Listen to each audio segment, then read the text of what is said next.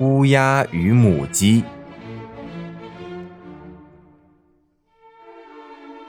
各位亲爱的小朋友和大朋友们，今天的故事很特殊，它有着真实的历史背景。在很久很久以前，也就是一八一二年，那是什么时候呢？大概啊，就是我们的爷爷的爷爷的爷爷的爷爷生活的年代。法国的拿破仑发动了对俄罗斯的战争。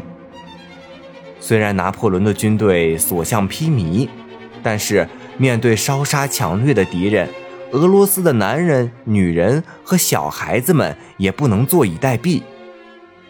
于是，俄罗斯的库图佐夫将军。想出了一条绝妙的主意，他要做一个大大的陷阱，把莫斯科留给拿破仑的军队，然后在这里彻底的消灭他们。所有的市民，无论是小孩子还是大人，都要分秒必争，收拾行李，然后像蜜蜂飞出蜂巢一样，纷纷的。从莫斯科的城墙涌出城外去，向东边那广袤无垠的土地逃去。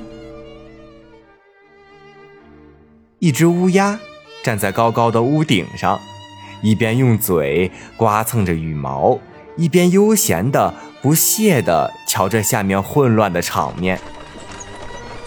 母鸡在马车上瞧见了乌鸦，大声喊道：“哟！”老姐姐，还不动身吗？你没听人家说吗？敌人呐，已经打到城门口了。乌鸦回答道：“哎呦，这关我什么事儿呢？你们母鸡赶快逃吧！我待在这里呀，很安全，在这里没有人会炖或者煎我们乌鸦吃。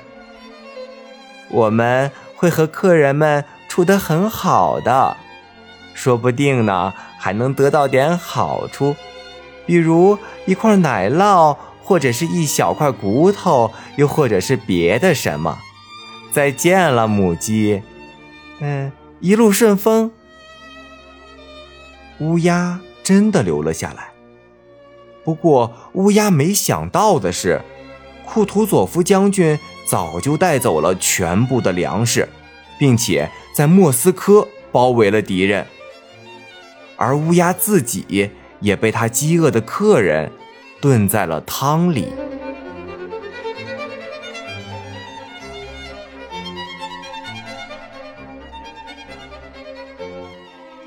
小朋友们，有的人在生活中只顾愚蠢的和盲目的算计着。算计着，算计着，幸福的幻想似乎可以得到什么好处，但是现实又怎么能由人算计得清呢？说不定啊，最后只能得到乌鸦的下场。另外呢，我们在生活中千万不要觉得事不关己、高高挂起。哎，就像现在很多外国人一样，他们不在乎防疫。也不在乎别人的生命安全。